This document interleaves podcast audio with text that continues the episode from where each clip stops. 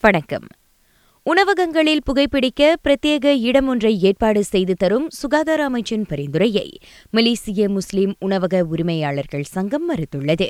நடப்பில் உள்ள உணவகங்களில் புகைப்பிடிக்க விதிக்கப்பட்ட தடையே தொடர்ந்து அமலில் இருப்பதை தாங்கள் விரும்புவதாக பிரஸ்மா கூறியிருக்கிறது. நெரிசலான உணவகங்களில் புகைப்பிடிக்க விதிக்கப்பட்டுள்ள மூன்று மீட்டர் தூர இடைவெளி என்பது சாத்தியமில்லை என்பதை சுட்டிக்காட்டி கே கே எம் அந்த பரிந்துரையை முன்வைத்தது. அது தேவையற்றது என கூறிய பிரிஸ்மா விதிமுறைகளை அடிக்கடி மாற்றாமல் ஒரே கோட்பாட்டில் இருப்பதே நல்லது என கருத்துரைத்தது. திபெத் தொழிற்பயிற்சி கல்வியை மேற்கொள்ள அதிகமான மாணவர்களை வெளிநாடு அனுப்ப அரசாங்கம் திட்டமிடுகிறது. அத்துறையை வலுப்படுத்துவதோடு குறைந்த தேர்ச்சி பெற்றவர்கள் மட்டுமே தீவெட் தொழிற்பயிற்சியில் சேர்வர் என்ற தவறான கருத்துக்கு முற்றுப்புள்ளி வைக்கும் நோக்கில் அவ்வாறு செய்யப்படுவதாக துணை பிரதமர் கூறியுள்ளார்.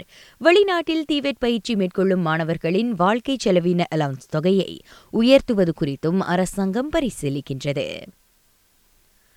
தலைநகரில் கடந்த மாதத்தின் கடைசி வாரத்தில் டெங்கி சம்பவங்களின் எண்ணிக்கை அதிரடி உயர்வு கண்டிருக்கிறது. கடந்த ஆண்டுடன் ஒப்பிடுகையில் இவ்வாண்டு எழுபத்தி இரண்டு விழுக்காடு அதிகம் பதிவாகியதாக கேல் மாநகர் மன்றம் கூறியது.